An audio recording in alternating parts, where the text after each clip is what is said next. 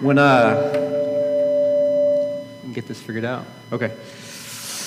When I was 22 years old, um, I spent a summer traveling with three friends on a tour of the western United States.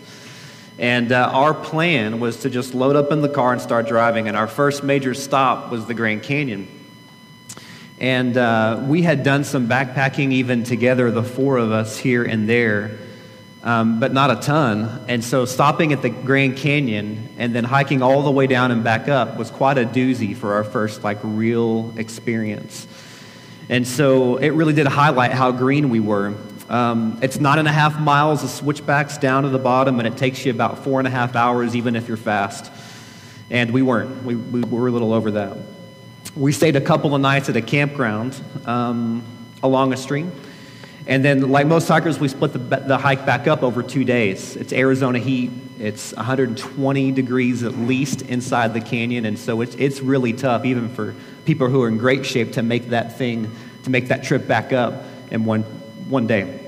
So, anyway, we packed way more gear than we needed. Um, I'll never forget looking back when we got done, and I'll tell you how we got there. But when we got done, my friend Matt, he was actually taking like gloves, like winter gloves, out of his pack. And so we, we were packing ropes and like the stuff that you just didn't need down there. And so when you're packing it, you think, oh, I might need this. It's possible I could, you know, we, we could, this could be useful. Um, but then over time, those ounces and those pounds really start to add up, especially when you're coming, um, when you're coming back up. So anyway, we packed plenty of gear. Um, but what we didn't pack enough of was food. Um, if, if, you, if you have done any serious hiking or backpacking before, you know uh, that it's just a rule that you need to pack in or have available to you really about twice the number of calories that, you that you would normally eat in a day because you're exerting yourself carrying a heavy load all day long. Well, we didn't, we didn't pack enough food. And uh, so I remember being very, very hungry. Um, and so, you know, we have plenty of water, um, because when you get to the bottom, you can refill, because um, there's obviously streams and there's the Colorado River that runs through. Um, but if you don't have enough food, I didn't know this, if you, if you don't have electrolytes in your body from salts and other kinds of foods, that water is worthless. Like it does not hydrate you at all. It works in cooperation with electrolytes to give you, your body what it needs. And so um, we got all the way down, had a great time, beautiful, beautiful area hiked back up to the first camp. We were hungry, okay? That's about halfway point. But about two and a half miles from the top, things really just started to break down. The wheels were, they were falling off. Um, we, we would hike for 100 meters and have to stop and sit down. We would hike for 50 meters and then we'd have to stop and sit down. And I actually remember having the sensation gosh, I feel cold. And so it wasn't like cold chills, like you've got the flu. It was like, it feels cold out here. And my mind knows, wait, it's literally 120 degrees and it's not cold. Something is wrong. And um, so, what you find out, um, I did some research, and what you find out is that one of the symptoms of severe dehydration is you start to feel cold because the blood is leaving to go to certain parts of your body that are like really, really important, like your brain and your heart. And so um, I knew, I, I, like, I'm in trouble. You know, I'm, I'm, carrying a pack. I should not feel cold. It's hot out here. Um, and I remember thinking, man, at some point, we're going to have to call somebody and find somebody, and they're going to have to bring me a mule and carry me out of here. And I was in okay shape. Like, I was 21 years old, you know, active, uh, but I, we were in trouble. And so there we were. We're just on the side of the trail, all four of us looking miserable. And this, I will never forget this lady. I still have her face in my, um, in my mind. And she said, Do y'all need something to eat? and so, like, apparently, our visible physical appearance, I mean, it told the story. And, you know, and I remember walking along, because when you get to the top, there's a lot of people who are just kind of like day hikers. And so there's kids, you know, so there's like this, this eight year old kid walking and he's eating goldfish. And he dropped a, a goldfish on the ground in front of me. And I remember thinking, I, I might eat that. Like, I, my pride at that point was still it was still big enough for me not to pick up the goldfish but when that lady stopped she took out of her pocket she had a, a cellophane wrapper of like it was cookie like brownie crumbs and so there was some brownie and there was some pecan in there and it was literally her trash but she said this is all i have but if you want this you can have it and of course we're like uh, Yes, thank you. And so we're, you know, we're kind of eating it. And so maybe it was just a little bit of a sustenance. Maybe it was her gesture. But eventually we got, we got out of there, all right?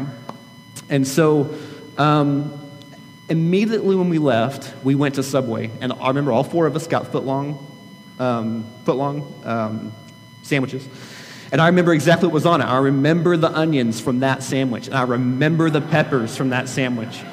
And uh, then after that, we went to Dairy Queen and we all got like extra large blizzards. And so we had to pay extra money and we had to coerce the girl behind the counter to give us ice cream in a cup that was bigger than what they would normally serve. And it was chocolate chip cookie dough. And I will never, ever, ever forget that because it was just, it was this experience for me. And so that was more than 20 years ago. Um, but the mistakes that we made, Matt pulling out the gloves, right? And me thinking, why did you bring that? And then the, the tastes and the scenery of the Grand Canyon, standing on the edge and seeing that place. Um, the exhaustion, the hunger, the sitting down, the cold feeling, all of that is my experience. And I can tell you about it. And I, can, I could even show you pictures of the Grand Canyon. I still have got pictures of us, you know, swimming in the streams down there. I could show you all of that, but it would never be sufficient for you to experience that. You could even put on a VR headset, and if I did it again, or I couldn't do it now. If Danny did it again and he walked down and then back up with a VR like camera, right? You would see it, but it wouldn't really be your experience. And so here's, here's the point when you go through something like that, you learn some things. You learn some things about yourself, okay? You learn some things about who you are, all right? You pick up some skills that you use when you go on other hikes, right? I've learned ever since then to do some, do some things. You learned about the people that you're with. Like we all saw each other, the four of us, we saw and experienced one another in a different way, and it brought us together. Um, were there risk involved in doing that? Absolutely. Like that was, you know, for some people, that's a risky endeavor. It was apparently for us because we were stupid. Um, was it really hard at times? Absolutely. Um, was it worth it? Yes, yes, yes, and yes again. It was worth it, even though it was tough. Um, and I wouldn't trade a moment of any of that because I know I have these experiences that have been imprinted on my soul, and I'm different because of it. So, Today, what we're talking about is Christian community. And I want you to know that Christian community is very much like that. And so, a trip to the bottom of the Grand Canyon is not something that, that you or I ever really have to do. But on the other hand, Christian community is something that we need for our own personal growth and development. It's something that we need to draw closer to Christ it's something that we need to have rich and meaningful life in this life. And so that's where we're headed this morning. I'm going to be making a case for Christian community, and I'm going to do my best to paint you a vivid picture of what it looks like when it's healthy. And then hopefully we'll see clearly um, why it's honoring to God and why it's so very good for our souls. And so then maybe after I've shown you some snapshots and told you some family stories, you'll be persuaded either to give it a try maybe jump in for the first time, or maybe not abandon, maybe hang in there. Um, so let's, let's get to the scriptures. We're going to begin with a descriptive text this morning from the book of Acts, and this is Acts chapter 2, starting in verses 42. I'll give you just a moment to get there. Um, just to lead up into this passage, um, Acts is the book that tells us what happens after Jesus was, res- was resurrected and how the church got its start. The Holy Spirit had just been given to, to the disciples in a very public and visible way. Earlier in chapter 2, it says that there was a mighty rushing wind that filled the house, and that the Holy Spirit appeared with tongues of fire, and that the disciples were suddenly able to speak in other languages to the Jews who had come in from all over the world. So, um, this is a huge, monstrous, really just first demonstration, this unleashing of the Holy Spirit on the church for the very, very first time.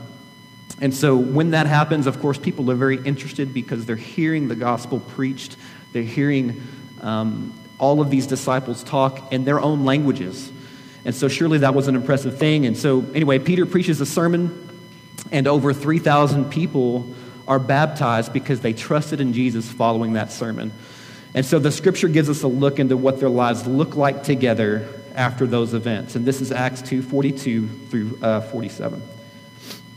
And they devoted themselves to the apostles' teaching and the fellowship, to the breaking of bread and prayers. And awe came upon every soul, and many wonders and signs were being done through the apostles. And all who believed were together and had all things in common.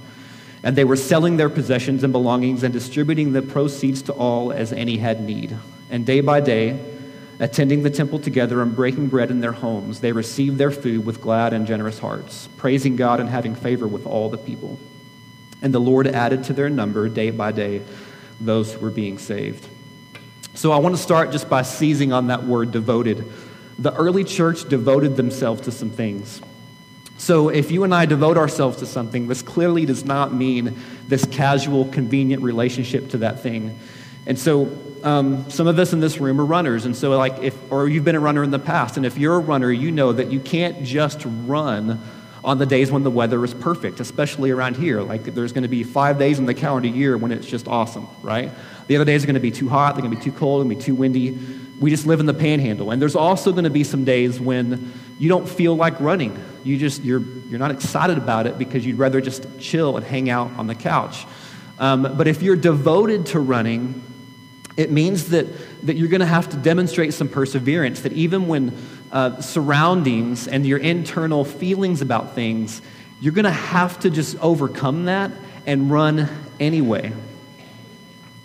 And so, even if you're not a runner, we understand this. Choose a different metaphor. Maybe it's work, maybe it's financial discipline, maybe it's parenting. We all understand this that at some point, to get results that are meaningful, you're going to have to stick with something. You're going to have to be devoted to it, even when things are difficult because there are no perfect situations.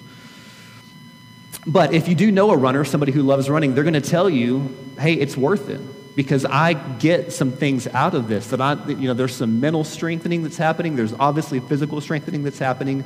And there's a lot of times when you do feel really good. It really is a good thing. And so runners will tell you, hey, here's, you know, it is hard, but there's some great things I get out of it.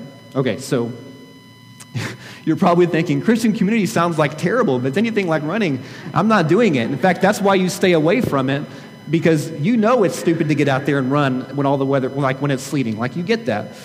Um, but we can all agree that at some point devotion to things is necessary and it yields really, really good stuff. And so we're going to talk about the things that the apostles devoted themselves to and then how we try to emulate that here at Redeemer.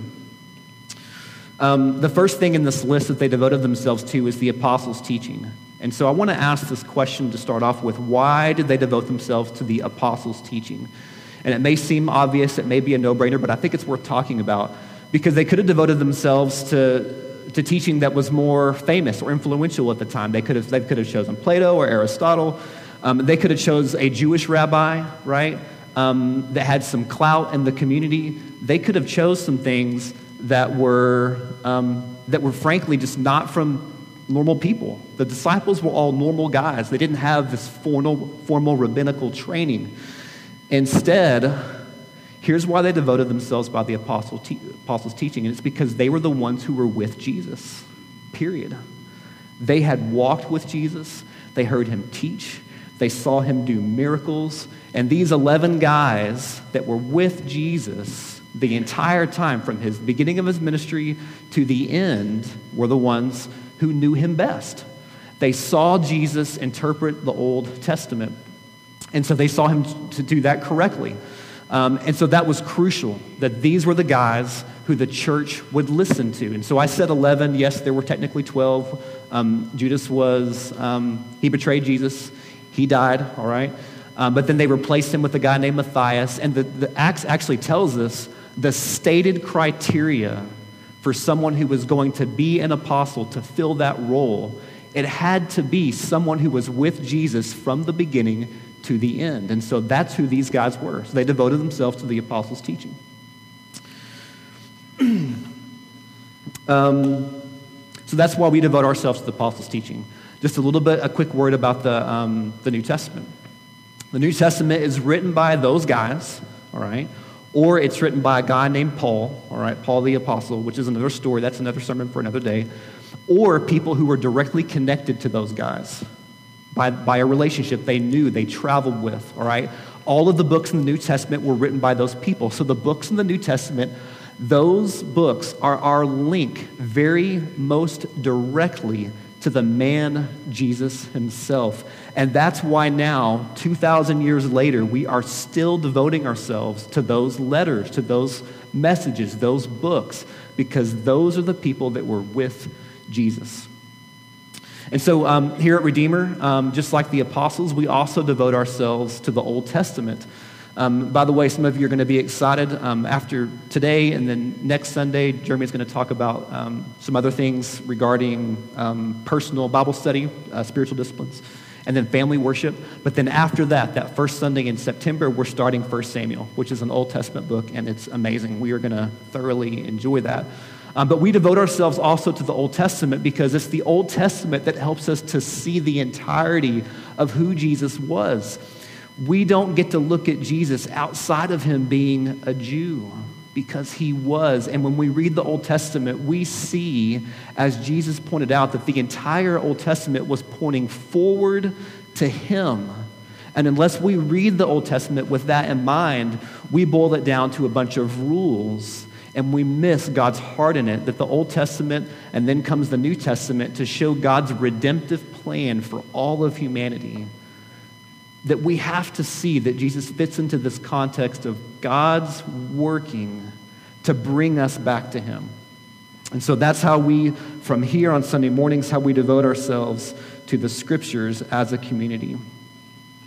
Um, and so Another reason why we devote ourselves to Scripture, not only does it point to Jesus, but in pointing to Jesus, it reveals to us his character and how we are supposed to copy that in our relations with one another. So we're going to be using a lot of scripture today to help give us a framework and a, a, description of Christian community and what it's supposed to look like. But without the scriptures, you don't have Christian community because we're not looking at who Jesus was, the perfect model for attitude and heart and behavior towards one another and toward God. We have to have Him, and we have to have people who walked with Him and knew Him so that we know how we are to be. Because we know if you take the scripture out of things, relationships start to break down quickly because we're sinners. Okay, that's what happens. We need scripture as a guide to be able to direct us into healthy community. Okay.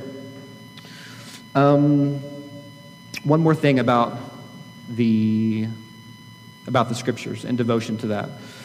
Um, we devote ourselves to scripture together. All right. Obviously, we're here together on Sunday morning, and you might remember from last week, um, if you were here, that Jeremy mentioned that the letter of Philippians was read to the whole congregation. All right? It wasn't just a personal thing for each individual in Philippi to be able to read, it was for the whole group. And then what they did is they had all these letters, these New Testament letters that were being written by Paul and other people. Those churches would then take those letters after being read and they would pass them along to other churches and other places. So those letters were being circulated around. And because of that, when that was happening, as the church was listening to those letters being, being uh, read and then also being taught, then that's what established our New Testament. Those letters were already being used. And so we continue to do this here. We come here together and we're listening to the scriptures, we're reading it out loud, and then we're listening to someone, um, God willing and by His grace, faithfully preach to what it's saying. So, um, another place that we practice devotion to scriptures is in our gospel community groups. So, um, on most weeks, our gospel community groups are getting together, and as a part of that meeting during the week, they will sit down and they'll talk about the sermon and they'll talk about the text from that week. And so here's, here's the goals for that, just so maybe you can kind of see what it is. We've got three goals when we're together talking about the scriptures. The first one is just to gain clarity. There are going to be things that, that Jeremy says up here, or on occasion that I might say that either you just don't agree with or you don't understand. And, and let's, let's just be frank there are things in Scripture that are hard to understand. It's a difficult book, all right? If you just dive in and you've never read it before, man, it's hard to understand what it's saying, and especially what it's saying to you. So when you go to GC, here's your chance to wrestle with that together. It is a safe place for you to say, hey, I don't know what Jeremy meant by this. Or when it says this really hard thing, ah, I don't, I don't know about that. Like, somebody help me here. What is going on? Because I, the scripture sometimes I disagree with, and this is one of those examples. So that's a safe place for you to say that. And by the way, if we're not agreeing, if we're always agreeing with scripture, we're not really being honest. We're going to disagree with scripture, all right? Because it's God's word and we are far from that. And so there's going to be some things that are going to rub against us. And GC is a place that you can express that freely. And then you can get some feedback from other people who have insight from the Lord, some of which, some of whom have walked with God for a very, very long time. And so they can help us with that. Um, the second goal, other than just to gain clarity, is we're going to contrast the holy character of God with you, you, and me, all right? Um, God is always, always, always, always perfect in his character and his faithfulness. And we are just, we're just not. And so when we read the scripture correctly, that is highlighted for us. We see who God is, we see who we are, and then that leads to think, the third goal, all right? Is that we start to, to look at that contrast and then ask ourselves, where do I need to be different?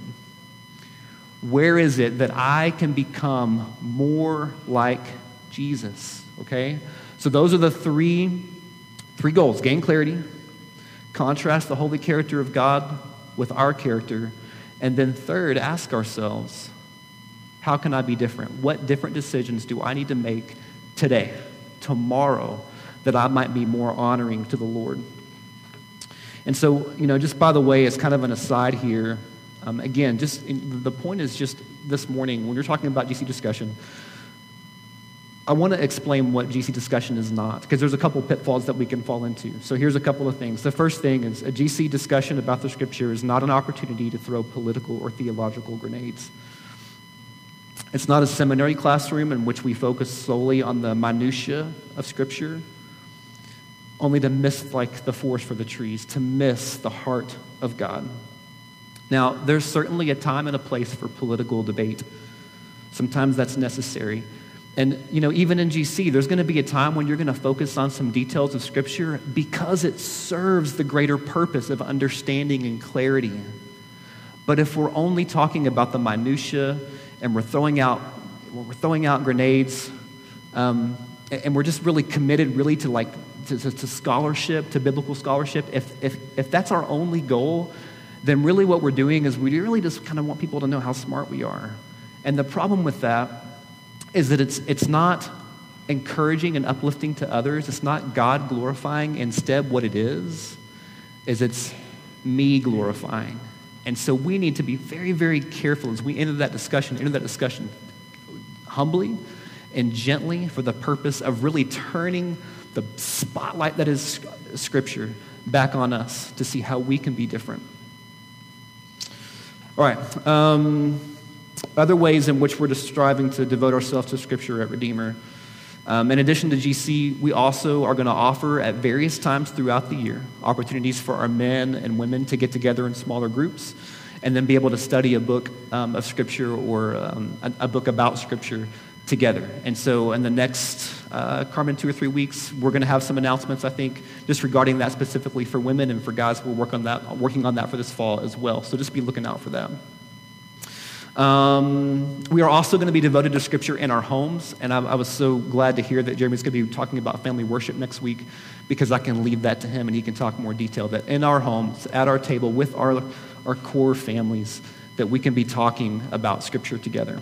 Okay, so um, in Acts, it also says that the believers in the early church devoted themselves to fellowship. And uh, that word fellowship means to hold something in common. So, because they had this thing in common, because they had Jesus in common, their friendly association with one another was just the natural overflow of that. So, as humans, we understand this, right?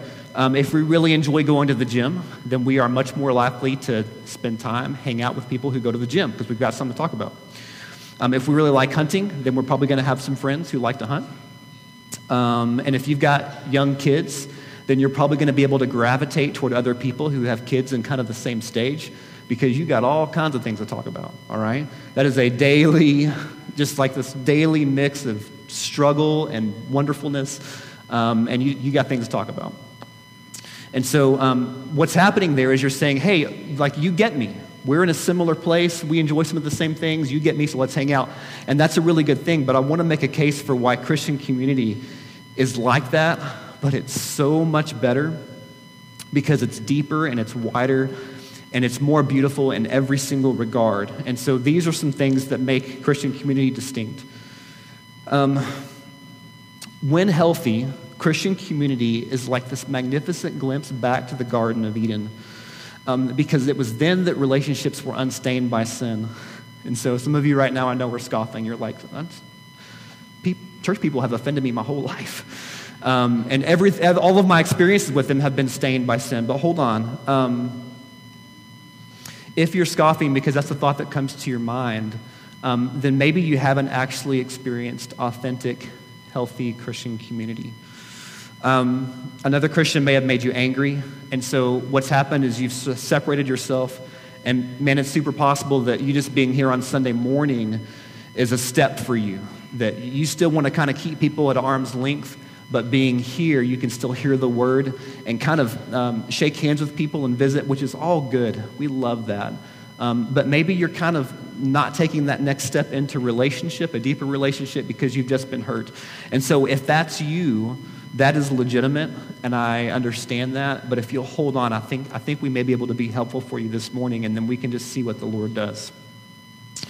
Okay, um, again, here's what Christian community is supposed to look like. No particular order. Here's, here's a list of things. Christian community is multi generational, it's younger people and older people together in the same room. And you know what's what's interesting that's happened here at Redeemer is because of COVID, um, we've really kept all of our little ones in the room. Aren't they doing a great job? Like, I, I, they do wonderful. And Jeremy and I were talking this last uh, week, and he, he was reading a Gospel Coalition article, and it basically said this that the number one indicator as to whether or not a child will grow up and stay in the church, get this, it's if they sit with their parents on Sunday morning. It's not how awesome the youth programs are. It doesn't have anything to do with like the fire truck baptism, okay? Well, those things are fun, okay? Those, I mean, kids enjoy that stuff. It's great. It draws them in. But the number one thing that means lasting results, someone who's going to stay in the church, is sitting with their parents on Sunday morning. And if we just think about that for a minute, man, that is that makes sense. Because think about this: if our kids are with us this morning, what do they feel a part of? They feel a part of us, this group. They know that they're a part of this thing. And so then when they graduate high school and go to college, jumping in out of a high school ministry and then actually being with the body of believers is not foreign to them because they've done it their whole lives. And they've had interactions with adults, and they've had positive handshakes and high fives and conversations with other adults that were not their, kid, not their parents. And so they feel a part. And if there's anything, gosh, we've learned a lot over COVID about COVID, but if there's anything we've learned, it's that we really need to be together. And so our kids are the same way. We want to be together and apart. Okay, so um, the biblical justification for this multi-generational thing um, it happens in uh, at least at least in this one place titus 2 and so if you're interested in that and want to go look at titus 2 it makes a case, and it's, it's really it's Paul saying, look, older men and women are to teach the younger generations and model the younger generations as to how to be more Christ-like. And so, how can you do that if you're not together? You have to be together. and You don't get to be a smart aleck and say Zoom, okay? Video conferencing is not a way to really, really teach and model. Um, I would, you know, I think what I've learned is that, that Zoom, that video conferencing, is kind of like eating a rice cake. Um, if, if you are stranded on the ocean on a raft all alone, and all you have is a pile of rice cakes, you're going to live a little bit longer, but you are dying of malnutrition, okay?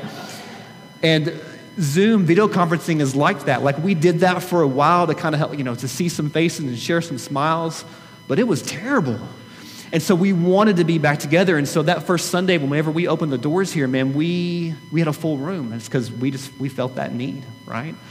And so um, that's why we want to be together. And it is a beautiful thing that we are multi generational. But I, w- I want to see, I want to give you an example, excuse me, of, of what I have seen to be this real healthy modeling of one older generation um, to the younger. Um, Rex and Robin McKay are uh, members here. Rex is an, is an elder.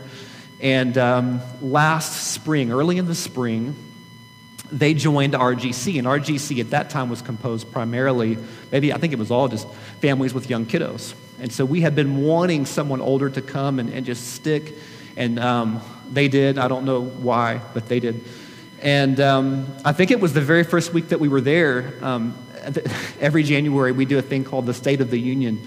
Um, and, it ha- and it's just, it doesn't have anything to do with the president, State of the Union address, but we call it that because we're talking about marriages, right? The State of the Union. And um, so we're just kind of going around and we get in this topic of, of conflict. We're kind of seeing how everybody's doing in their marriage. And uh, I don't know if you knew this or not, but there are times when Rex and Robin, Robin, they have disagreements. They don't always agree about every little thing.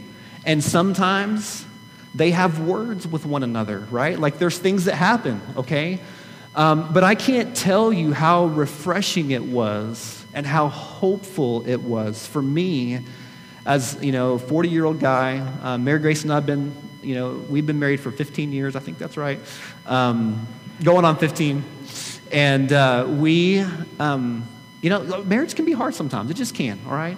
But to hear another couple that you think, man, they, they you know, you look at them, you never see them argue, but to know that, man, they've got disagreements, and um, it's, it was refreshing to me. It gave me hope that, like, oh my gosh, with some perseverance and with applying, because it's obvious that Rex and Robin have applied the truths of Scripture. They've had some time to work on things, to see Scripture have its effect.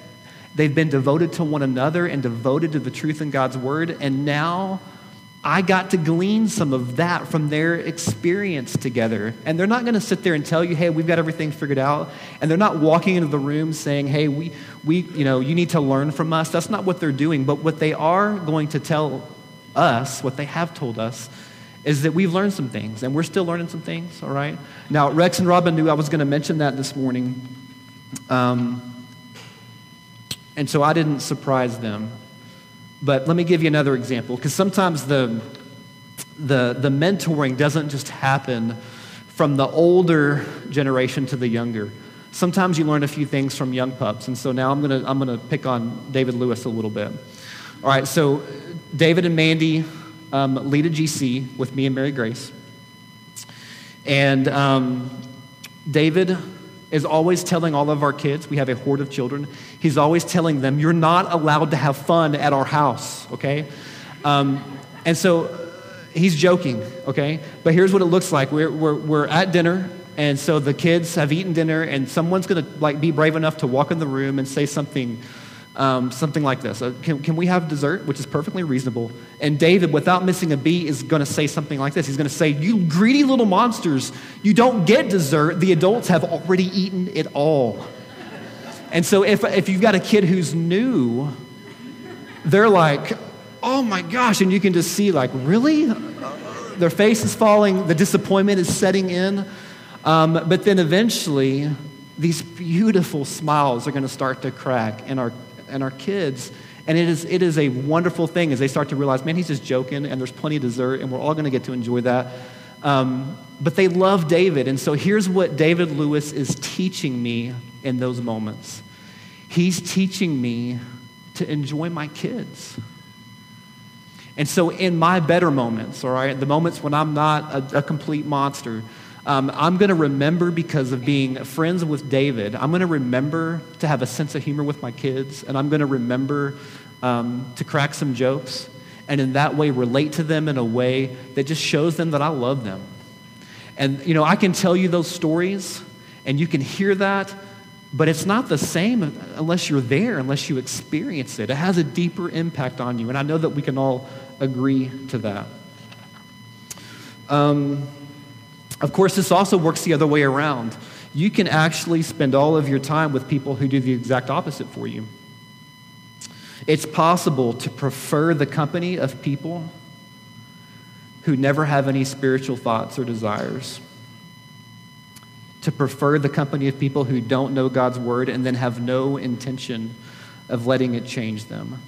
And they can actually draw you away from life and they can draw you away from the joy that is found in obedience to Christ. And so I'm not saying that you need to cut all ties with unbelievers. Please don't think I'm saying that. In fact, many of us need to spend more time with unbelievers.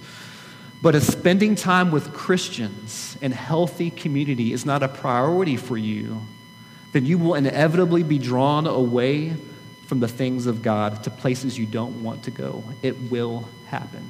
And so while we embrace people who don't believe in Jesus and we spend time with them, man, our heart and our mind need to be devoted to spending time with Christians so that we can glean from one another what it's really like to follow and walk with Jesus.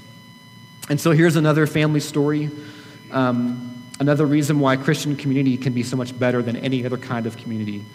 Um, my wife, Mary Grace, she's the cute little brunette right there. Um, she was in a car accident three summers ago, and uh, she was driving and she was looking at cat memes on her phone whenever this happened. Um, just kidding, she wasn't. She's a better, she pays better attention than I do. Um, anyway, she, she's, she's not looking at cat memes, but she is at a, a four way stop. And she turns the corner at that four way stop, and some guy um, ran through the stop sign and just hit it, hit, hit the passenger side of her car really, really hard. And um, so, it, you know, it, it, was a hard impact, but really it was like the tense reaction that she had at that impact that caused some very serious, just ongoing pain in her neck and back. And so she's exceptionally tough, and so and she's not a complainer, so she just quietly dealt with it for over a year. But there were many instances in which she's ending her day just in tears because over time, working, taking care of a home, taking care of kids, like you just get tired and that, that pain, it just adds up. Um, and so, she, you know, we had tried some physical therapy. Um, she, she had done some, you know, the, the normal kind of just routine of things, uh, muscle relaxers. She went to the chiropractor. None of that stuff ultimately worked, and we just weren't making, we weren't making progress. But then one night, we're at GC. And I had taken the kids home to get them in bed and showered, um, but she stayed late um, with Brooke and Mandy. And so they're there together, and because women are just naturally better at just talking about what's going on with them, like, you know, here's, here's how I am, the, the pain in her neck comes up. And uh, so they pray about that, the three of them together, and then Mary Grace goes home and goes to bed. Well, then she wakes up the next morning. And so she's so accustomed at that point to lifting her head off the pillow and just feeling that shot of pain from that movement. Well, this morning it was noticeable that it was gone. And so she, uh, she stands up and she kind of just, like, is just feeling this for a minute. And then she asks me, she's, or she tells me, she says, Paul, I think the Lord may have healed my neck. And so I'm kind of like waking up to this and thinking, that's amazing you know? But look like i know how this sounds right? Because i'm skeptical like you and so even as i'm saying it like i know how it sounds. I, I get it okay? Um, so both of us are kind of like we think this has happened all right? Um, but we're not really sure. Well then this happens. She gets in the car she's driving and brooke calls her and uh, mary grace answers the phone. She was still driving when she answered the phone i bet. Um, anyway so she she she answers the phone and it's Brooke. And Brooke said, I had a dream that you were in your bedroom telling Paul that you think your neck was, was healed. That, those, were her, those were her words. And um, so she says, How are you feeling? And of course, Mary Grace is just overwhelmed. She then pulls over, and now she's, she's weeping at the faithfulness of God to heal her through the prayers of the people in our community. And so, uh, again, you, might be skeptical, I get it. Um, but the people who know us and who have been walking with us, they know that this thing happened. And um, here's what Christian community does, all at the same time. And this, this, is just an, this just illustrates it. That Christian community, it allows us to exercise our spiritual gifts, right? The scripture clearly says that there are people who have the spiritual gift of healing. And so when we're in community, we get to exercise those gifts, okay? Um, we get to pray for one another. The scripture says that the apostles devoted, or the, the the church devoted themselves to, to the prayers, okay? Now, that may have been some formulaic prayers that Jesus had laid out for them, um, but it may also have been just praying for one another. That in Christian community, you know one another well enough to know what to pray for, and you do. And the third thing is that, that you really get to see the magnificent work of God in people's lives. And sometimes it's instant. Sometimes it's like that, what happened with Mary Grace and Mandy and Brooke. Um, but, but more often than not, what it is, is it's over time, over the months and years of being together and seeing the truth lived out in one another's lives, and those things kind of being illustrated for us, and the Holy Spirit working, that we become more God honoring, that we become more joyful, we have more life because we've been a part of a healthy Christian community, and that happens over months and years of being together. So I could tell you more stories, and there's dozens of you who have been involved in GC um, or, or in Christian community here in some other way, and you could come up and you could tell stories. We don't have time for that, but maybe at GC next time when we get together, that you, you might, maybe you can make some time to share some of those things. Okay, um, I, I want to address one of the most common objections that people have to church community. And, and so we're getting back to this now. They'll say, I've been hurt before. And again, you probably have. Um, and I'm guessing that if you still feel that way, it was no small thing. Somebody may have betrayed your trust. Somebody failed to love you through a difficult time. It could be that somebody or some group of somebodies gossiped about you or they condemned you for sin in your life. Okay, that could have happened. And if it did, I'm sorry. It was no small thing. But in Christian community, we learn how to resolve conflict better. And if we're following the scriptures and if we're looking at the character of Jesus, those things happen far less. But look, I'm not going to lie to you and say that those things can't and won't ever happen. Those things can happen. Um, but let's take a minute to talk about conflict resolution, okay? It's, you're going to have conflict, all right? Someone's going to make you angry, offend you, hurt you. Um, and, you know, the, the, other thing is this, is, is I think whenever it's church people that hurt you, I think the sting is a little bit more. And it's because we have this higher standard for church people, and we should. But when church people hurt you, man, it just feels especially, it, it just hurts more. Um, but the scriptures say this they say that we're supposed to forgive one another. Um, and, and to be more exact, it says this this is Ephesians 4.32. Be kind to one another, tenderhearted, forgiving one another, as God in Christ forgave you. So if you and I have faith in Christ, we have been forgiven of rebellion against the God of the universe. So there is no greater sin that we have been forgiven of individually, each of us. And so that's someone that complained about the casserole that you brought, all right, or wasn't impressed. Okay, we can get over that, all right. There may have been an adult that said something to your kid that got onto your kid and that offended you. Okay, we can get over that. But there are some times when we've just been hurt, and it's not just somebody stepping on our pride. Sometimes people actually hurt us, and so that's, that's more difficult, and so we have to deal with that. And in all things, Jesus is just brilliant at handling this. And, and so here's what he says this is Matthew 18. Um, if your brother or sister sins against you, go and tell him his fault, just between you and him alone if he listens to you, you have gained your brother. And that would be the point, all right? The point of dealing with conflict is not just to throw out accusations, all right? It's not to let someone else know how terrible they are. The point is restoration of the relationship that you want to gain back a brother or a sister so that you can lock arms and then walk together in unity as the body of Christ should. That's the point. And so um, we communicate with our brothers and sisters and we tell them, look, I have been hurt when this happened. When you said or when you did this, I've been injured by that. And so we're prayerful going into that conversation that those words start a pathway to restoration, to forgiveness, that that's what happens, all right? If it doesn't, Matthew 18 goes into greater detail and tells us what happens, what, what can happen next. Um, but that's for you on another time. Um, and let's also just remember that sometimes you're not, it's, you're not always the one who's getting offended. It could be that you and I are the ones who are the offender, all right? That we say or do something that hurts someone else. And so Jesus is, always covers all of his bases. And Matthew 5 um, gives us the solution to that. Here's what he says If you are offering your gift at the altar, and there remember that your brother has something against you, leave your gift there before the altar and go. First, be reconciled to your be reconciled to them and then come and offer your gift.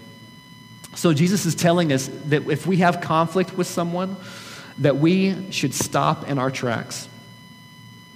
That we should go out of our way at that moment to make things right. We stop what we're doing, what we're doing, and we go. And so look, if I'm the one who offends you, I don't get to say, gosh, it wasn't that big of a deal. They should just get over it. All right. We don't, you, don't, you don't get to make that decision. But if you know that you've hurt someone, that you've offended someone, then what you need to do is err on the side of, of preserving and protecting that relationship. And so it means you stop, you go to that person, you say, hey, I think maybe what I said at GC the other night, I think that was insensitive. And I see now that that, I, that may have been hurtful and I was wrong. And so, um, those words, those kinds of words, you can, you can benefit from that in a marriage. You can benefit from, that in a parenting relationship, in a friendship. You can benefit from that in a working relationship. There's all of these different ways where you can use that to create a pathway for restoration. Let me say it again. I realize now that I've hurt you and I was wrong. And in general, people want to forgive, especially the, the, the, the, people of God. Christians want to be forgiving because we want to lock arms together and continue to walk in faithful obedience to Jesus together. We want that, but sometimes those words are necessary. Um, and, and, maybe you're like me and you have a hard time forgiving, all right? Let me just remind you again, here's, here's Jesus telling us.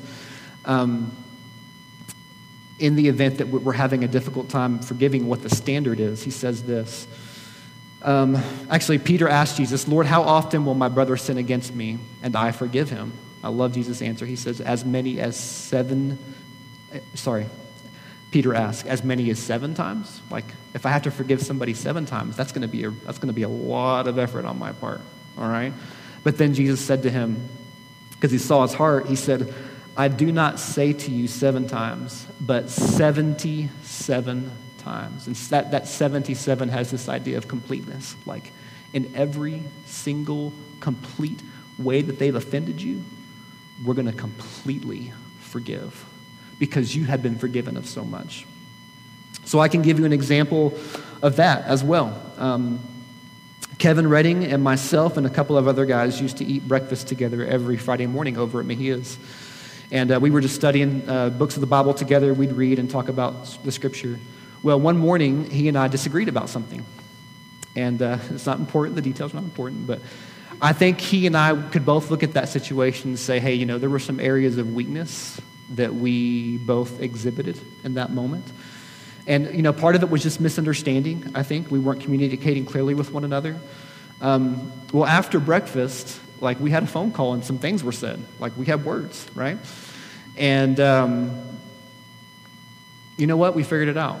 Okay? But here's what happened. Not only was their forgiveness extended, I mean, mainly to me, um, now when I see Kevin after that, I have a greater respect and admiration for him because we've been through something and we made it. So the, the temptation is that whenever you're offended, to run like crazy. Get out of there. That's what you want to do. It's natural, right? Fight and then flight, right? Um, get out. But if you will hang in there and if we will deal with conflict in a healthy, honest, sincere way in an attempt to obey Jesus and forgive one another as he has forgiven us, we actually come out better on the other side. And what God always does, he always takes things that are really terrible and he has this way of making them into something that's really, really good. And when you're in the middle of it, you don't see it because all you can think about is how angry you are or how hurt you are um, and how terrible things are. And they are. I'm not taking away from that. When, when someone injures you, it's a big deal. But if we can hang in there, we can get to a place where, man, relationships are deeper and they're better because we've gone through something together. So, um, you know, just uh, uh, since we're being real with one another, let me respond to just a few common objections that people have to investing in Christian community. Okay, so this might be a reason why um, we're, you know, we're not maybe going to go to a GC, or maybe possibly we're not going to come to a men's group or a, a, women's group because we just want to keep people at arm's distance. These are some of the things that, that you might say. Um, you might say, people are just irritating to me, okay? Um, so Proverbs tells us this. It tells us that wounds from a friend can be trusted. So I'm a friend, all right? I'm about to tell you something, all right? If you feel that way and it's causing you to not want to engage in a relationship, if, if your attitude is, you know, people are irritating to me, then I have something to tell you, okay? You're also irritating, okay? you are too, okay? And in fact, I can let you in on probably what, what makes you irritating. Probably what makes you irritating is that you think everyone else is irritating because really what that's revealing is that there's some arrogance there. And like people of god we don't man we don't have room for that all right? There's no room for arrogance because all of us has been forgiven. Great great sin. And all of us are learning and growing together. And so that excuse just doesn't work okay? Um, the next objection that people often have is i just don't have time okay and so, again, wounds from a friend, here they come. Um, if your posture toward being with other believers is that you don't have time, what's really happening is that you fail to value appropriately what the benefits are of being together with the people of God. You haven't valued how important it is to surround yourselves and your family, for that matter, with people who are actually walking with Jesus. It's not that you don't have time. The reality is, is that you valued some things above and beyond things that are actually more important, and that's being with people who love Jesus. One more uh, common objection. Um, you know, I've heard this before. I just don't have much in common with church people. If you're a Christian, yes, you do, okay? Um, you have the single most important thing that anyone can ever have in common with any human being ever in the history of the world on our planet. You have Christ in common. Because in Christ, you and I have been forgiven of sin, reconciled back to Him, and that is a unique and wonderful and miraculous thing. We have that thing in common. In Christ, we have a common brother, we have the same Holy Spirit that indwells us and the same Father who is orchestrating all events for our common good and His glory. We have common goals and the character that we want to achieve and the eternal destiny that you and I will both inherit. So are we really going to say, man, I can't see myself hanging out with them because they don't like basketball or Tiger King or, you know, whatever else? Like, no, we're, you see how ridiculous that sounds now. Like, this person's not a hunter, so I don't think I can hang out with them. Like, are you kidding? Like, no. The things that we have in common are so important and rich and long lasting. It makes everything else pale in comparison. And so, yeah, you're going to enjoy some of those conversations about normal, everyday stuff, but the thing that we have in common is Christ. And He is so vastly, incomprehensibly enough to bring us together, whatever our differences might be. Um, okay, uh, a few more things about the passage and then we'll, we'll wrap things up. Verse 45 says that they were selling their possessions and belongings and distributing the proceeds to all as any had need. And, okay, so if we're being honest, this makes us nervous. Um, but let me also read this passage to you from Thessalonians um, because the whole counsel of God is very I mean, it's very good about, about rounding off these perceptions and giving us an accurate picture of what things are really supposed to look like. So, um, along with them selling their possessions and giving to each other, let me also read.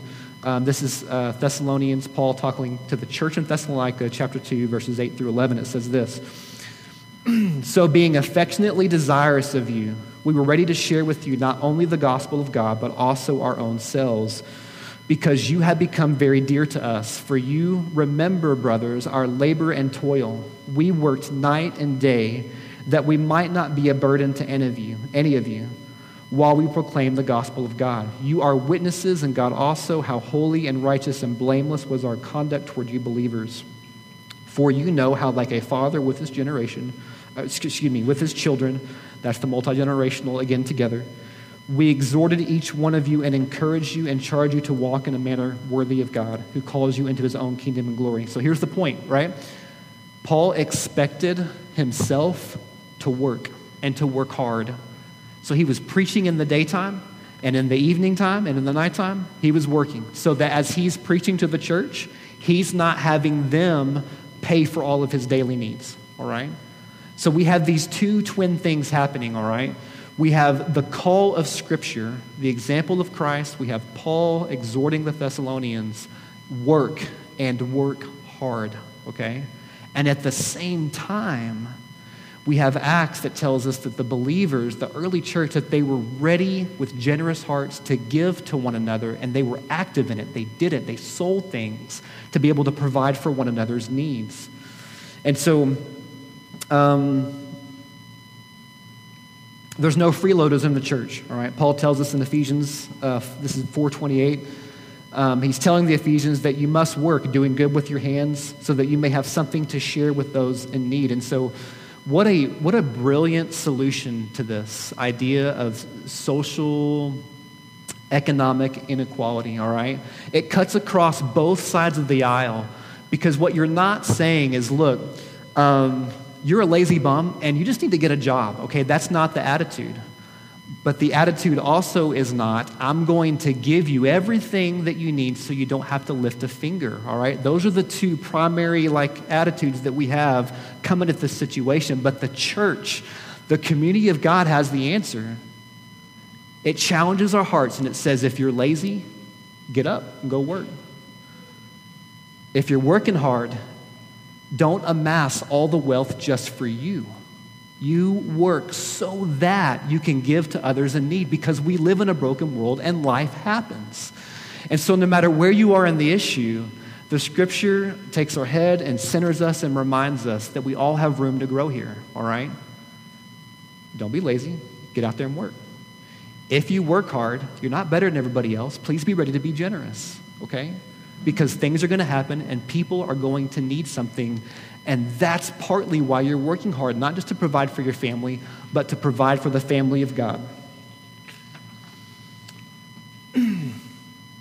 I know that, that there are some of you, um, when you hear this, you're thinking, man, I, if I can just pay the mortgage this month or pay the rent, um, then I'm doing good. And so for me, giving is a really, really difficult thing, maybe, impossible. And that may be true, but I, I mean, I'd like to push back a little bit and just say, and if we really look at our finances and some things that we can kind of cut and tweak, most, most of us can find a way to be intentional, to be generous to some level, okay? Um, some of us can't. Sometimes there is a season in your life, man, when stuff happens and things pile up and you cannot. You can't. And that's okay. But if we can keep these two things in mind, get out there and work hard, and then amass wealth to be able to share, then any and all of us, with God's grace, can get to a place where we can, each of us in our own way, can be more generous. And that's the goal, right? God wants us to have generous hearts because He was generous in every way with us in Christ. Um, we're also told um, that the early church devoted themselves to the breaking of bread. And this is a, a reference to communion, which we're going to take together here in a few moments. In communion, we remember his broken body and the bread and his, uh, sorry, remember his broken body with the bread, and we remember um, his blood spilled out with the drink.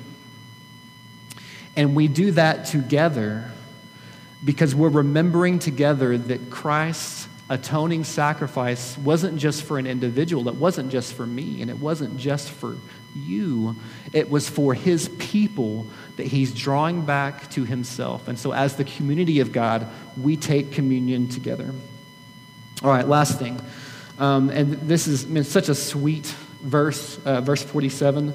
Um, look, look, at what happens when the early church community was healthy, all right? These are the results of a church functioning in a healthy way. It says that they were praising God and they had favor with all the people. And the Lord added to their number day by day those who were being saved.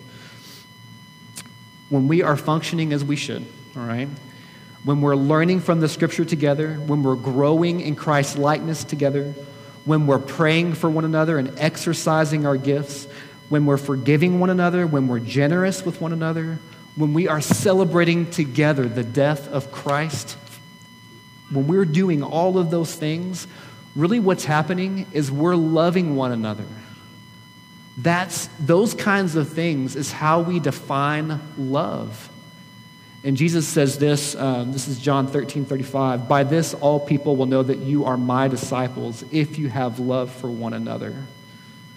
And inevitably, what happens is other people kind of come along, the Lord brings them, and they look in and they say, Man, these people really care about one another. They're patient with one another.